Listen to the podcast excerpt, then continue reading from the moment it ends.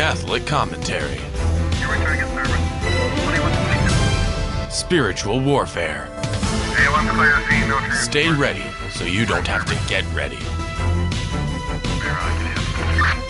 Jesus 911. Soul Patrol Jesus 911. The month of May is dedicated to the Blessed Virgin Mary. Make sure you're praying your rosaries every single day. Also in May, it's spring in North America and the flowers are beginning to bloom. This reminds us of the resurrection and new life that we just celebrated Easter Sunday. We are 10 8. Myself, uh, Paul Clay, Jess Romero, we are 10 8 for Jesus. Paul, welcome to the show, my friend. Thank you, Jess. Good to be here. We've got a lot of history we're going to be talking about today, but before we talk about all this historical stuff, the church fathers and slavery and Christianity, I just want to congratulate uh, Archbishop uh, uh, Salvatore Cordileone from San Francisco. Amen. For doing a yeoman's job and standing up probably to the most powerful woman on planet Earth. This is this is the Queen Jezebel of planet Earth. Nancy Pelosi by far is the most powerful connected woman on planet Earth, and a successor of the apostle uh, has, uh, like a good father, has stood up to her and called her to accountability. Paul. So I just want to give kudos to uh, San Francisco Archbishop for uh, barring pro-abortion Nancy Pelosi, fake Catholic, from Holy Communion. Yeah, Jess, I, I agree with you, and I think that uh, that the Archbishop realizes that his exit interview with the Lord Jesus Christ is much more important than uh, trying to please men here on earth. Yeah, you're right, uh, and uh, I'm glad that he realizes, you know, his his age, his mortality, and it's a good thing because once again he's going to be held render a higher account than all of us are because he's a successor of the apostle. So good for him, and it's yep. good to see a lot of bishops jumping jumping in the bandwagon. You know, it just takes one brave guy to to stick their neck out of the foxhole, and you have other bishops now that are just uh, you know uh, basically uh, coming coming to his uh, coming to his assistance and saying, yeah, he did the right thing. That's right. Bravery is uh, inspirational, Jess. It inspires others to get involved in the fight. Uh, it inspires other acts of bravery. Yeah, and he's sure he, he's doing that amongst his brother bishops. Paul, two topics I want to talk about today is how black Catholics became Democrats, the myth of Republican racism. There's a pretty good article written by a, a, a black journalist, but I want to get deeper than that. I want to talk about the whole issue of slavery. I want to talk about the issue of Christianity and slavery. I want to talk about uh, the fact that um, politics is used very powerfully by Satan. For those of you that want to get into the weeds, the article's called "Black Blacks Became How Blacks Became Democratic: The Myth of of uh, Republican Racism." Uh, it's written by a black journalist, and he goes through the history of it, and he gets into the weeds. I don't want to get into the weeds here. He gets into the, you know, the Civil War, uh, the Democrat presidents, Lyndon B. Johnson. Uh, he, he gets into all the details. For those of you that are history buffs, you'll, you'll love it.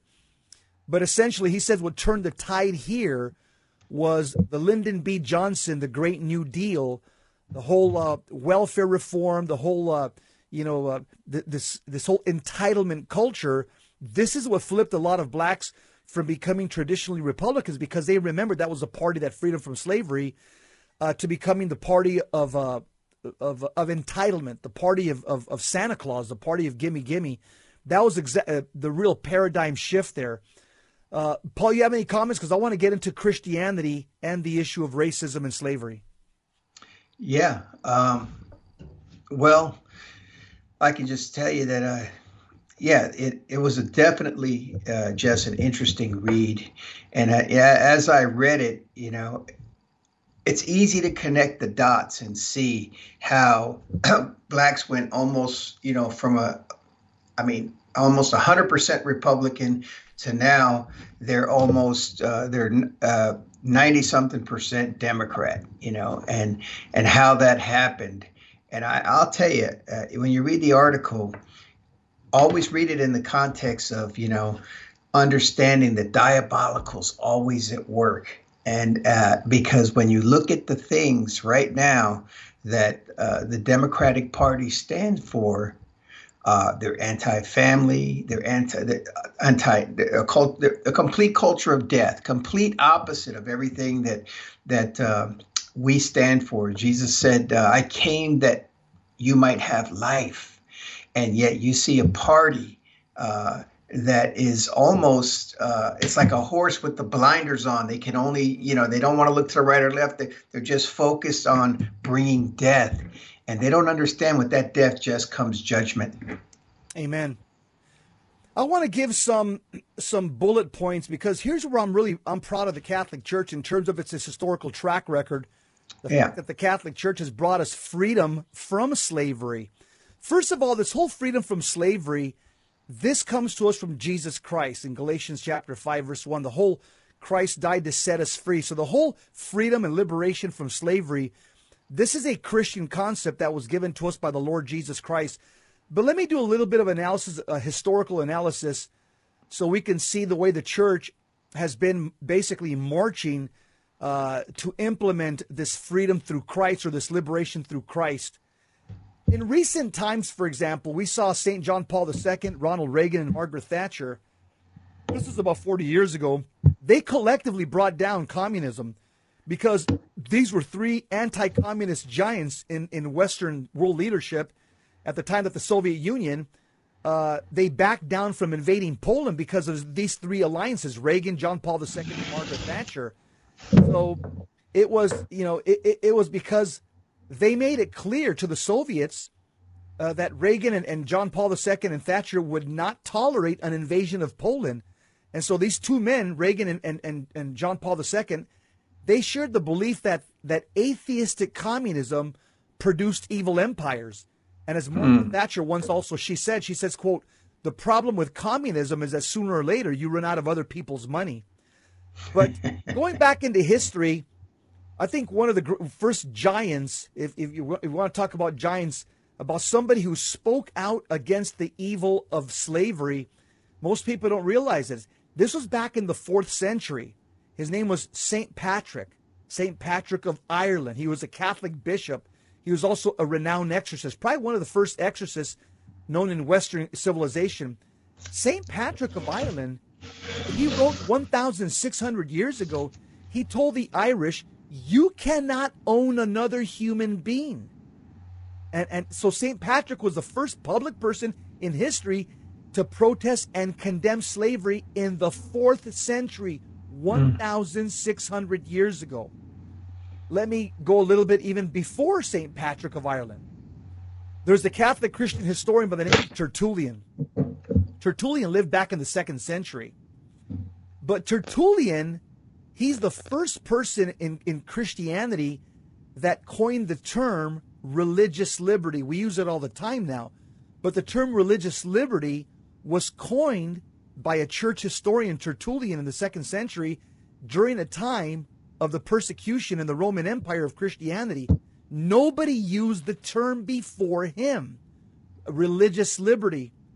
Then we look, let's look more into in, in recent times back in Western civilization when we have a let's let's say in the in the uh, early 20th century.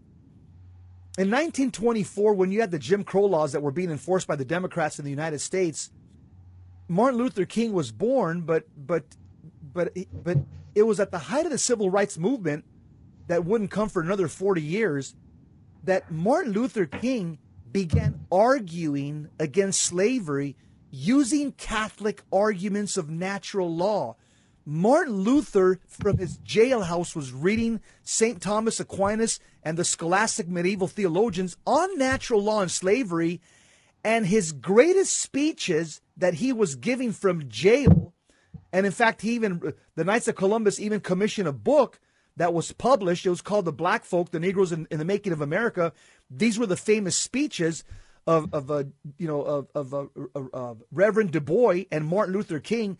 They argued using Catholic principles of natural law that slavery is something that's intrinsically evil. They spoke like Catholics. So you can see these two black civil rights activists, Du Bois and Martin Luther, they were steeped in Catholic thinkers. Yeah. Here's something else that's something interesting for people.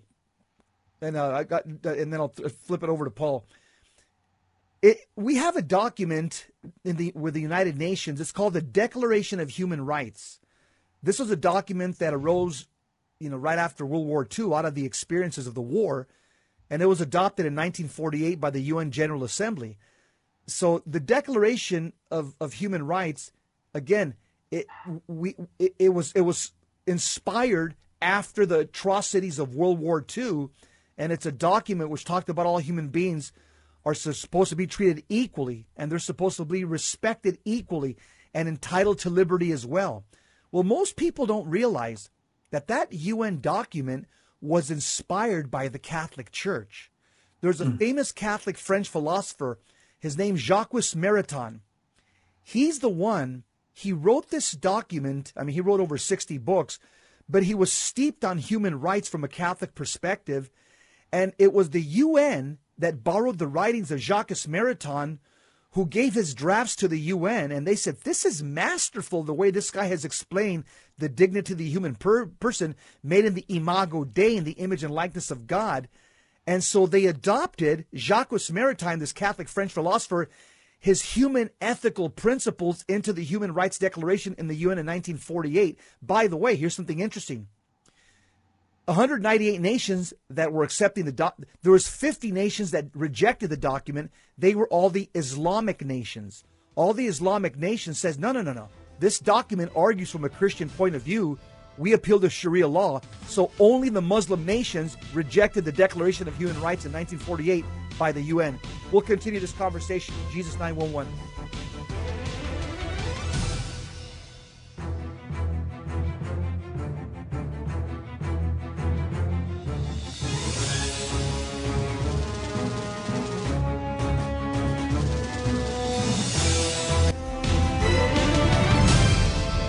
Now, back to Jesus 911. If this call is not an emergency, dial 888 526 2151. Soul Patrol, Jesus 911. We're talking about Christianity and slavery. Paul, I think uh, slavery was eventually eradicated because of the Christian ethic, the New Testament Christian ethic. In the Old Testament, slavery was an institution that was tolerated, not sanctioned by God. It wasn't endorsed by God. It was tolerated because of man's sin and the hardness of man's heart. But come in the New Testament, as a result of the teachings of the Son of God, treating your neighbor as yourself, uh, you know, uh, uh, not not causing scandal, love one another as I've loved you. The teachings in Genesis, uh, you are your brother's keeper. And I would argue, Paul, most especially the letter to Philemon. It's the shortest letter in the New Testament, but it's the letter where St. Paul is talking to a runaway slave. His name's Onesimus. And he's also talking also to the master. His name's Philemon. He's a friend of Paul. And so Paul doesn't tell him straight out, slavery is evil. You can't own a human being.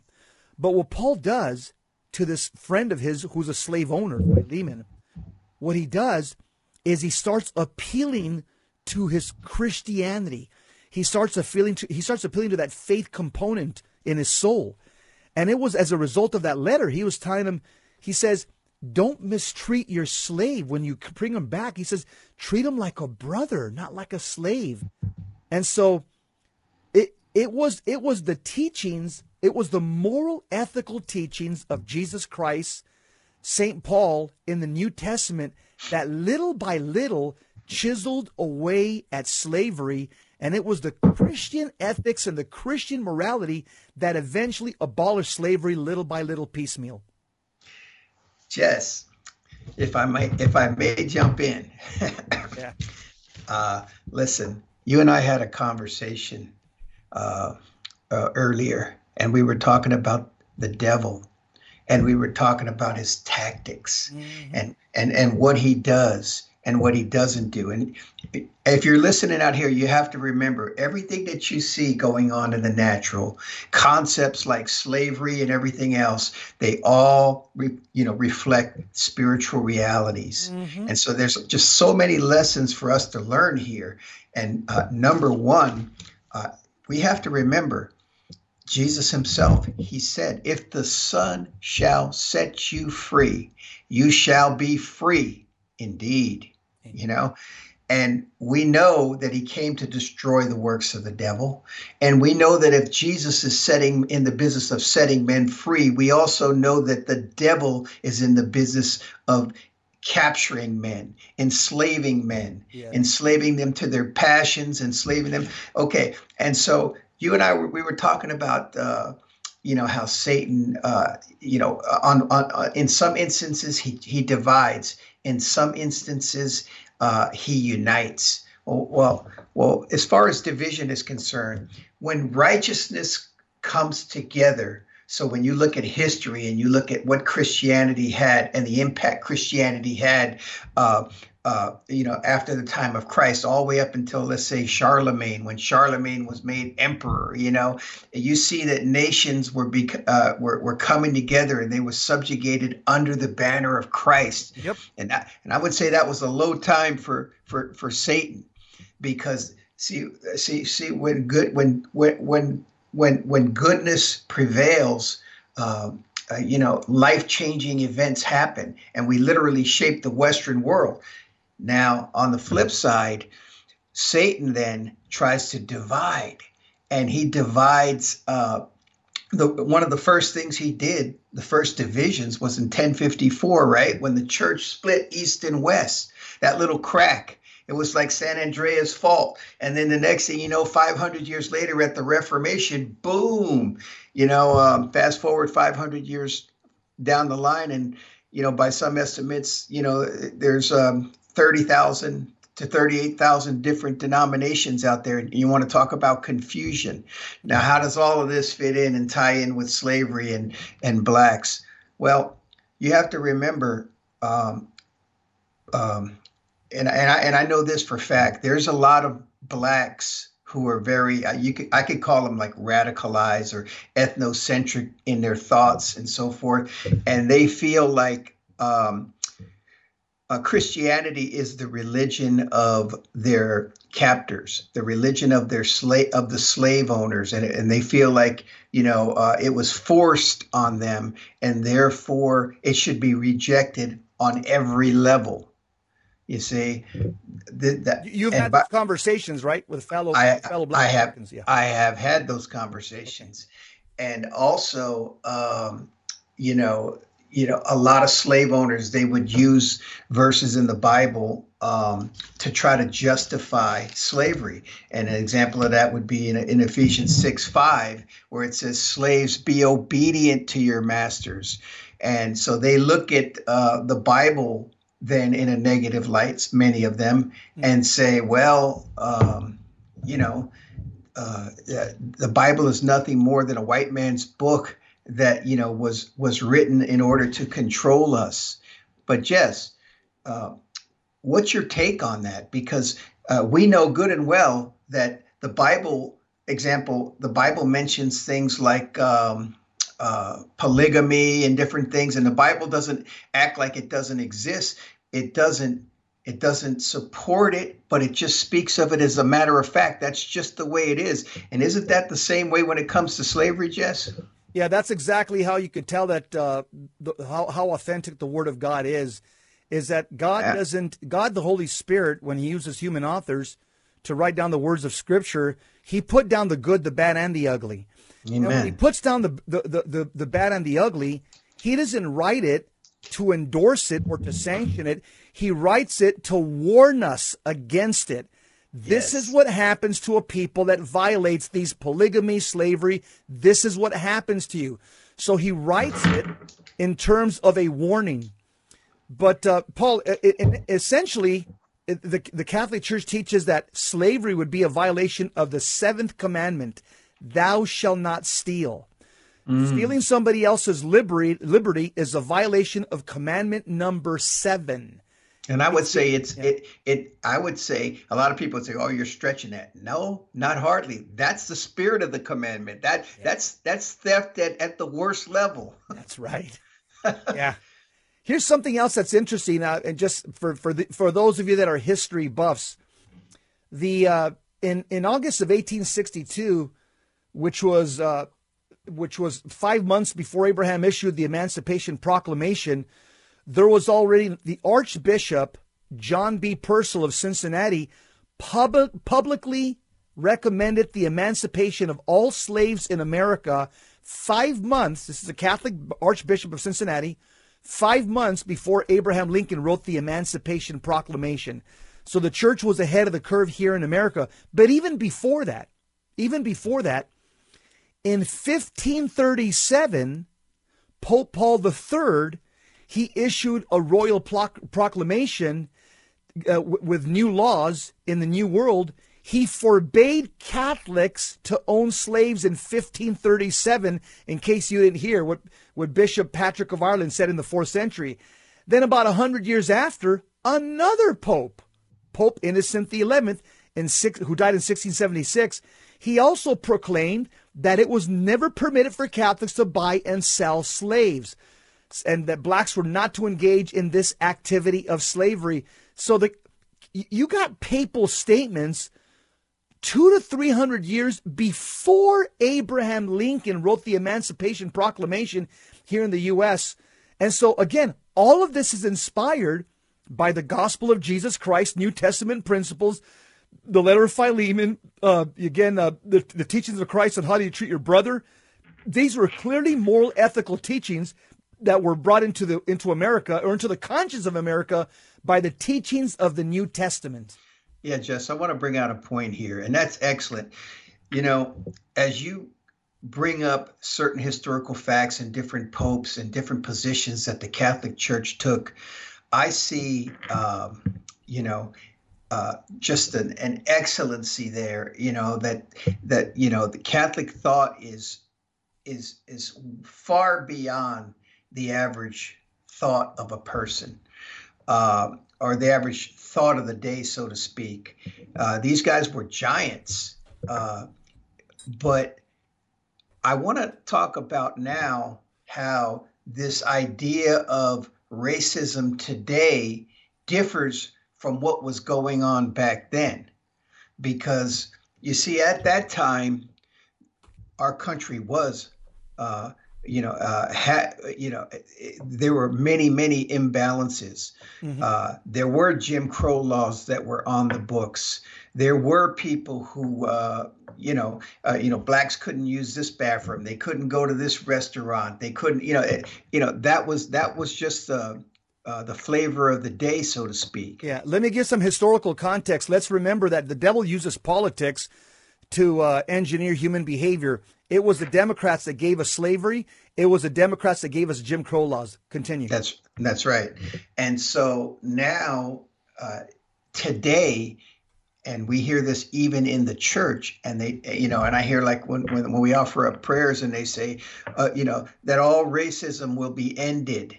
You know, uh, you know, it's something really general like that. Well, listen, our laws don't support racism. This isn't apartheid. Uh, you know, now the only racism that exists today is in the human heart. Amen. And and the only and the only cure for the human heart is a heart transplant. That is when example when God says, "I will take your heart of stone and give you a heart of flesh." I will put my spirit in you and cause you to obey me. You see, we have to recognize like sacred scripture says, just that the heart of man is desperately sick, exceedingly wicked above all things, and who can know it? Now, if you want to, you know, if you want to take the premise that, oh, man is basically good, well, you know, I, I can't really say a whole lot for you, but I know my well, own heart yep. and I know and I know what I'm capable of. And I, I, you know, I used to tell people, look, I know, it, you know, I'm it, because I know my own heart, I know that I'm capable of anything. Given the right circumstances, I'm capable of anything. But I also know that I temper that with the Holy Spirit of God and the Holy, you know, because I have hidden God's word in my heart, like David said. Uh, why? So that I might not sin against thee. Amen. You see, that's our help. God is our help from on high. He can save us. And the biggest thing He has to save us from, Jess, is ourselves, our own evil human heart. Yeah. Yeah, and no, absolutely. Yeah, we need salvation from ourselves. We're our worst enemies. Romans chapter yeah. seven. Yeah, the world, the flesh, and the devil is our enemies, right? Yeah. The flesh, this flesh. Yeah. Not not your flesh, but my flesh, my flesh. is my enemy. Yeah. Yep. Yeah, uh, a, a, black Harvard law professor who teaches uh, right now, he teaches uh, history at Harvard. He said that 90% of Africans were sold uh, to the slave traders by African chieftains who conquered them in tribes and sold yep. them to British and Arab slave owners. So yep. that's a little bit historical context from a black historian from Harvard University. Hey, we're going to talk about the early church fathers. We're going to stay on history. Stick around. Don't change that dial.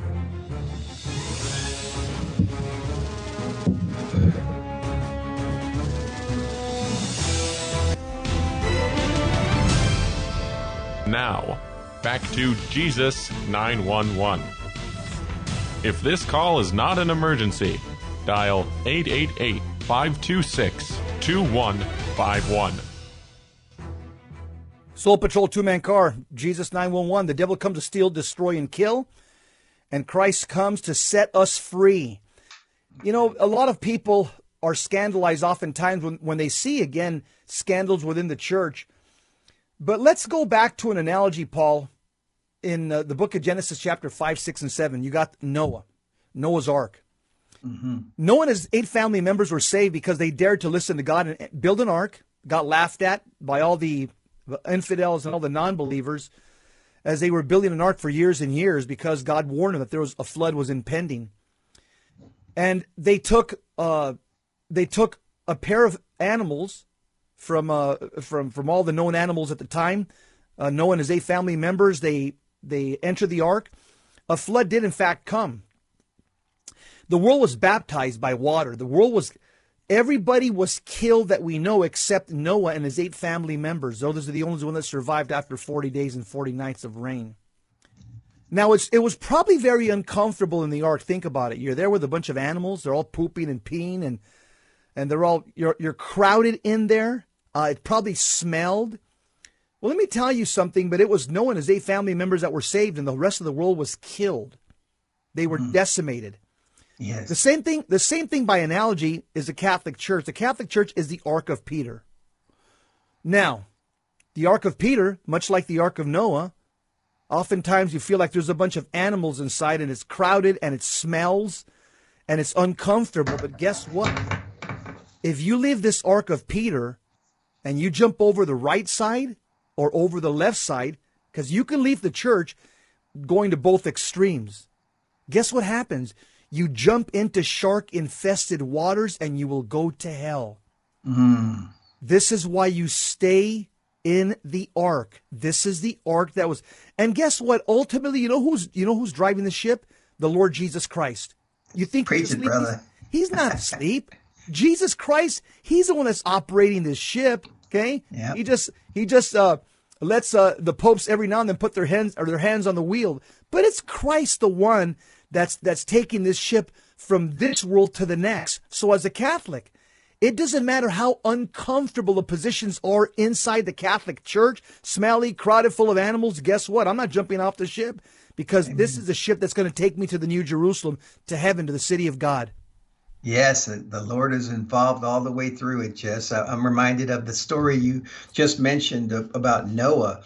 And let's not forget, it was the Lord that caused the waters to recede. You know, mm-hmm. uh, you know. So, so no matter you know when you look at man's, you know, Noah, yeah, he was, uh, you know, in the ark with his family, doing everything that he could. But in the end, it's the Lord who saves, and it's the Lord who, you know. And, and you mentioned Jess about smelly and bad things and you know and, and being in that ark. Yeah that's a good depiction of what's going on even within our church. But guess what? In the midst of all of that christ is present. You know christ you know and essentially that's what he did for god so loved the world that he literally the purity of of of, of god the son uh, tabernacled amongst smelly human disgusting human beings. And that's the big wonder. It's like, why would God even do that? And yet he does. Because, you know, he is this, you know, God has instilled uh, uh, he's he's given every man a dignity far beyond what we deserve, Jess. Mm-hmm. That we bear his his his wonderful image, the Imago Dei, and that's you know, again, when we get to heaven, I'm going to ask God questions like, God, why? Because we were everything. You know, God is demonstrating for us, just by the way, uh, uh, just you know how to love what is unlovable. Mm. And you know, when I went to confession, and I'm and I'm confessing here on the ra- uh, on the radio, Jess, but uh, I you know I, I had to tell the priest, you know, boy, you know, I can't really relate to the homeless people anymore. You know, they just seem so, you know, uh, you know, I, you know, being an ex-cop, I, I, I know what you know drug abuse does, and I just know these guys are just, you know, strung out on drugs, and and and it, and it just causes me to start having, you know, you know, a hard heart, and you know, and then I started realizing, you know, first of all, any one of them could be my sons mm. or, or or daughters out there wow. and and what i want that same you know with someone to have that same reaction regardless of how they got there yeah. you know it, they're human beings in need and they need the love of christ and uh it, eh, you know uh this is what we uh, uh we need to be focused on you know god's ways are not man's ways and we just that these are just little lessons that God has taught me. Little little life lessons. Yes, yes. You know, uh, as as as a Catholic, we have to you know keep things in perspective, and we have to remember that whatever hypocrisy you see amongst Catholics or even in the clergy, hypocrisy does not nullify the truth. Yep. Remember that. Yes. Oh. Because, yeah, the church is not the church is not just a nursery for saints, but it's a hospital for sinners ultimately. Yes. And one person or 10 persons hypocrisy does not does not nullify the truth of Jesus Christ. Yes. And and guess what? If if being hurt by the church causes you to lose your faith in God, then your faith was not in God, it was in people. Yes. My, my faith is in God. No matter what happens with whatever clergy, whatever bishop, priest, pope, lay person, you know why? Because they didn't die for my sins.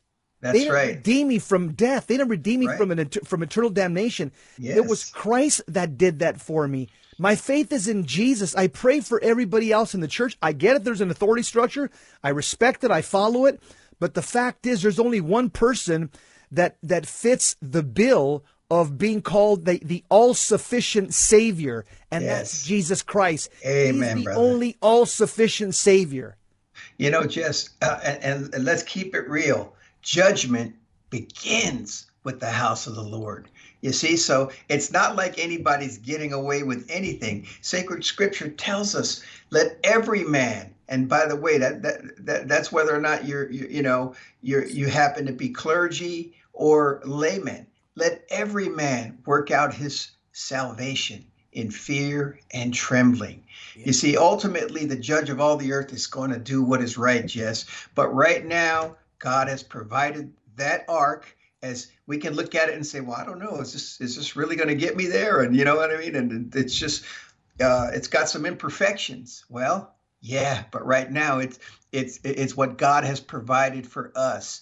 It's what God God says, trust me and I'll get you there. But this is the vehicle to which you're going to get in. Whether or not you think it's seaworthy or not, I'll worry about that. That's God's worry, not ours. That's right.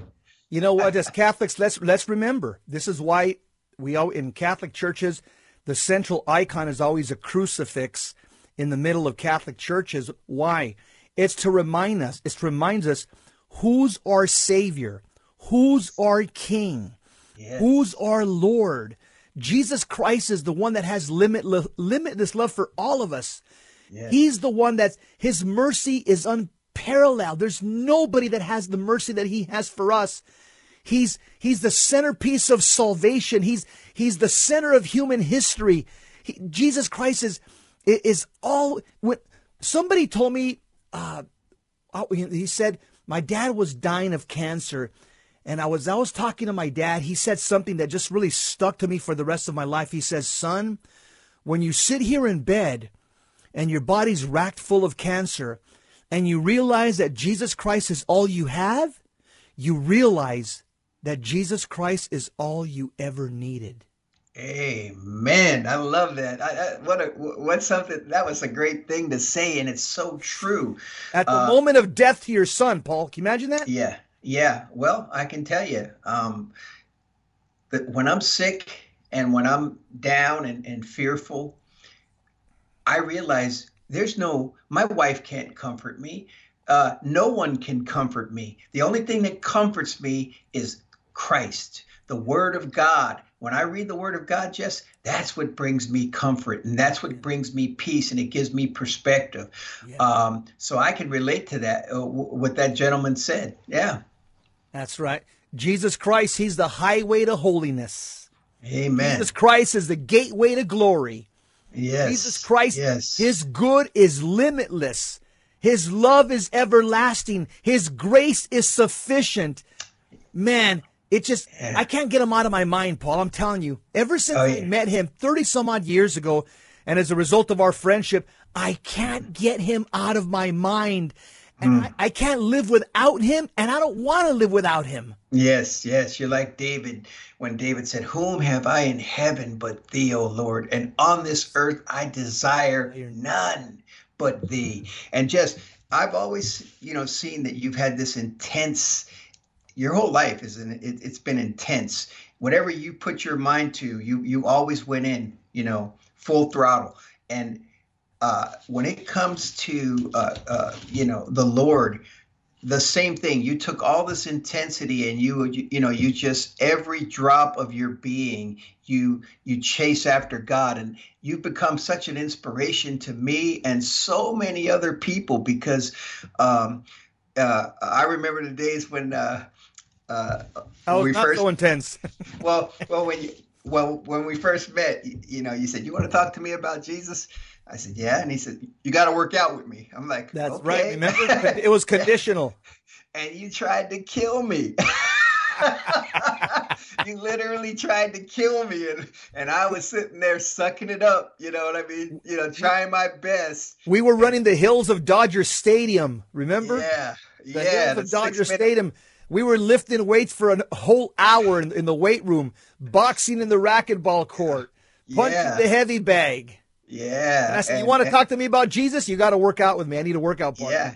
Yeah. But see, God, you know, God, it was God's plan all along because through the fire, uh, out came uh, Jess Romero Evangelist, and and I thank God for your ministry. I thank God for everything that you're doing. We need to keep Jesse in prayer, by the way, because uh, the church needs more people who are on fire for the Lord.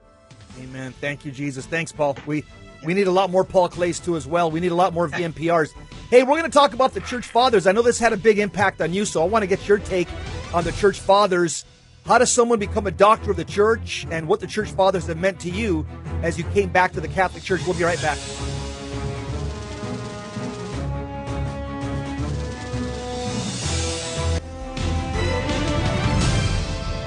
Now Back to Jesus 911. If this call is not an emergency, dial 888 526 2151. Soul Patrol, Jesus 911, two man car. Hey, we're going to talk a little bit about church history. How was someone named a doctor of the church? Do you have to go to a liberal Catholic university and get a PhD and be called a doctor of the church? Nope. The doctors of the church are the teachers of the faith who have demonstrated exemplary holiness and have, de- and have deepened the whole church's understanding of the Catholic faith. They must be officially declared doctors by a papal proclamation.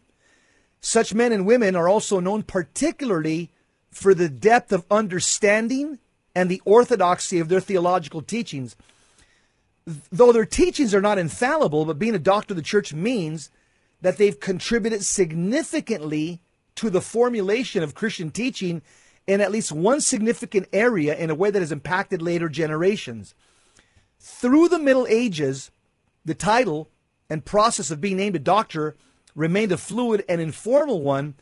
In the 13th century, however, the church formalized a process by which the church could honor persons with the title and then put out the first official list of doctors of the church there are three requirements of being named a doctor of the church. And by the way, there's only 36 of them. Okay? The, so the first requirement is sanctity, holiness. Thus, only those who have already been declared to be saints by the church may be named a doctor. Number two, hmm. second requirement is eminent learning. This is often demonstrated by the fact that they were known to be great teachers of the faith. And the third requirement is a proclamation by the church. Usually, such proclamation is made by the Pope. Now, the doctors of the church are, are, are, are chosen from the early church fathers. Who are the early church fathers? The fathers of the church were theologians, known for their holiness, known for their great learning, and they lived no later than the 8th century. The doctors of the church, again, were the writers, likewise eminent in, in sanctity and learning. They've lived throughout the history of the church. As I said, there's 36 doctors of the church right now. And uh, a lot of people, oftentimes in modern times, people I've heard John MacArthur, who, you know, I, I, I respect his stance against the uh, COVID mafia, but when it comes to Catholicism, he, he misses it badly. I heard him one day in a lecture saying that the early church, he goes, I don't read the early church fathers because to me they're the early church babies. When I heard him say that, it reminded me of the fact that uh, G.K. Chesterton calls somebody who snubs history, he calls that historical chronological snobbery. In other words, you raise your nose up in the air like you're saying, heck, anything before my time, that's irrelevant. The only thing that's relevant is what the theologians in my time say. That's called historical chronological snobbery. And G.K. Chesterton also said it's important to read the fathers of the church and the doctors. He says because they're the democracy of the dead. And when you read them, their writings are a prescription against heresy. Paul, the fathers of the church had a, uh, something to do with you as you studied your way back into the Catholic Church from Protestantism. Uh, when you discovered the fathers of the church, Paul, was this an epiphany for you? Yeah, to say the least, yes. the one thing I can tell you, uh, and and those of you who who may have visited or know Protestants or even attended a Protestant church yourself at some point, you know, you, you kind of recognize something. And um, when you don't have any type of history to draw from or any kind of um, authority, then you become the final arbitrator. You know, even if your pastor says something, I mean, you respect his authority as the pastor, but you realize that, uh, you know, and half the time the pastor will say, Don't believe me, just believe this, the word of God. Well, the problem with that is that it's subject to interpretation. Mm-hmm. And you mentioned before that the Bible, the natural habitat for the Bible is the Catholic Church. Mm-hmm. That is the natural habitat. And so if you take the Bible outside of its natural habitat, outside of its rich history of church fathers, and when you mentioned, by the way, John MacArthur calling it the church babies, well, guess what? Uh, I, I don't know a lot about the church fathers, but I know this that those baby Christians, many, many, many of them gave their lives for Christ. Okay. The catacombs are full of them. Our stories and, and rich traditional history is full about how church fathers uh, uh, gave it all for Christ. And the Bible says that there's no, no greater love as this that a man lay down his life for his friends. So they had such great acts of love that I would say that no, the babies uh, are us. We have fall. How the mighty have fallen, mm-hmm. Even Jesus said, "Just when the Son of Man returns, will He find faith?" So you see the arrogance, and like you said, He has missed the mark. Okay, and he needs to understand and humble himself because uh, uh, those early Christians were given much grace much grace from God in order to endure the things that they had to endure. And right now, uh, Christianity, especially John MacArthur's version of it, because it's it rep- it's you know it's part of the vein of Protestantism, which they protested the church that Jesus Christ Himself founded. Right. Mm-hmm. Um, again, I got nothing against my Protestant brothers and sisters because I learned to love the Lord by reading His sacred scriptures in Protestant churches, but I see now my eyes have been opened so much. You ask what the church fathers did for me. Uh, I came to an epiphany one day when you, you, well, we were having a conversation and you told me, Paul, says every time we have a conversation about God, you start at the Reformation. The church is 2,000 years old. And have you ever read the church fathers? And I was like, well, not really. Like, I mean, there's some selective quotes that people like to quote Augustine and different different fathers that you know to try to justify their Calvinist positions and so forth, or you know. But in the end, when I began to study the church fathers, the what I saw was number one, they were very, very Catholic and I came to the conclusion, Jess, that you know, Jesus said that he was going to send the paraclete, he was going to send the helper, and that the helper would guide the apostles and their successors in all truth. Now, either Jesus never did send the paraclete, which we know he did, or the Holy Spirit somehow didn't guide them in all truth as a church throughout history, which we know he did. Uh, and then all the things that the church fathers believed, and as doctrine began to develop, it was under the guidance of the Holy Spirit of God Himself. And so uh, we need to recognize and understand that the church isn't just some book subject to interpretation.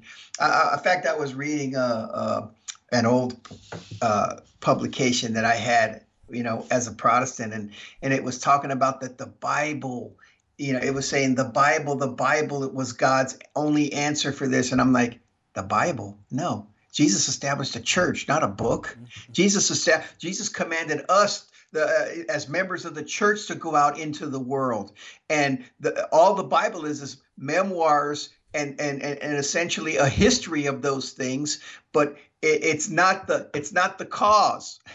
That's right. Amen. Yeah. Paul, I remember the first book.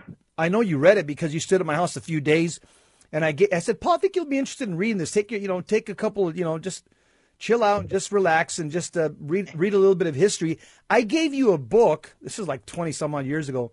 Jesus, Peter, and the Keys. Yes. By uh, Butler and uh, uh, I forgot there's three authors.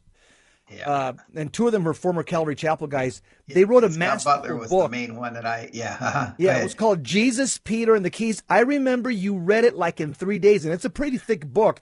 I remember after like three days, you said, "Jess, I finished the book." I said, "What? You finished Jesus?" Because it took me like a month to read it. He goes, "Jess, I finished the book. You finished it like in three days." But I saw in your eyes, Paul. I saw a look on your eyes like like you were hit. You were hit by Holy Spirit jumper cables. Yeah. Yeah. Uh, again, when you really understand God and how he's worked throughout history, he has always done it, you know, through the proper authority. And we know that the proper authority, like when you look at Israel, many times the leadership of Israel was, uh, I would say, off the reservation, Jess. you know, most, I mean, most of the time. That's probably not politically correct to use that terminology, but everybody knows what I mean when I say that, right? Uh, and we, uh, eh, yeah, most of the time the church was uh, eh, almost uh, in opposition to God, but God always had a remnant God always had prophets. God always, you know, in order, you know, and, and it's there's no different today, Jess. You know, when we look at our church and we see so many imperfections, we know that we know this that the in fact, if you read in the Old Testament, just the church at, at some point is you know, as the bride of Christ is predicted as something very ugly. You know, mm. it's like it's like Christ is willing to unite with an ugly bride because he knows that when he does that, he makes all things new, he makes all things beautiful.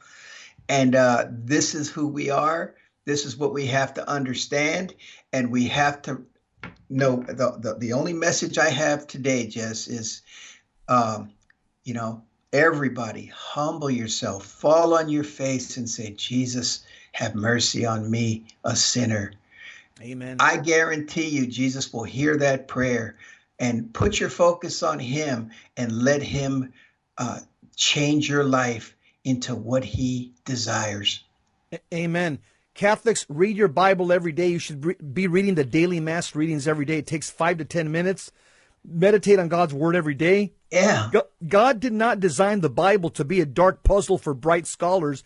God gave us the Bible to be a bright lamp for fallow travelers through a dark world. Amen. The Bible is the greatest heirloom of the Catholic Church. Read yes. the Mass readings every day. First reading, responsorial psalm, today's gospel. Meditate upon God's Word. The Catholic Church and the Bible are a marriage made in heaven.